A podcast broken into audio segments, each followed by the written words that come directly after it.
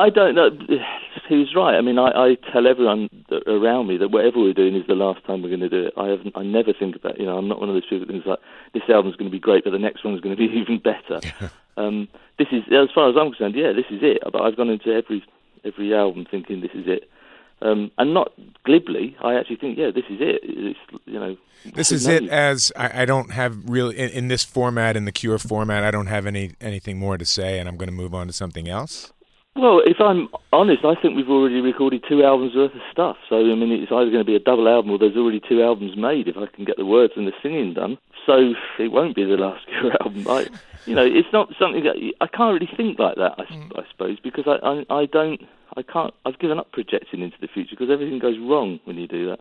Everything goes wrong when you don't. But um,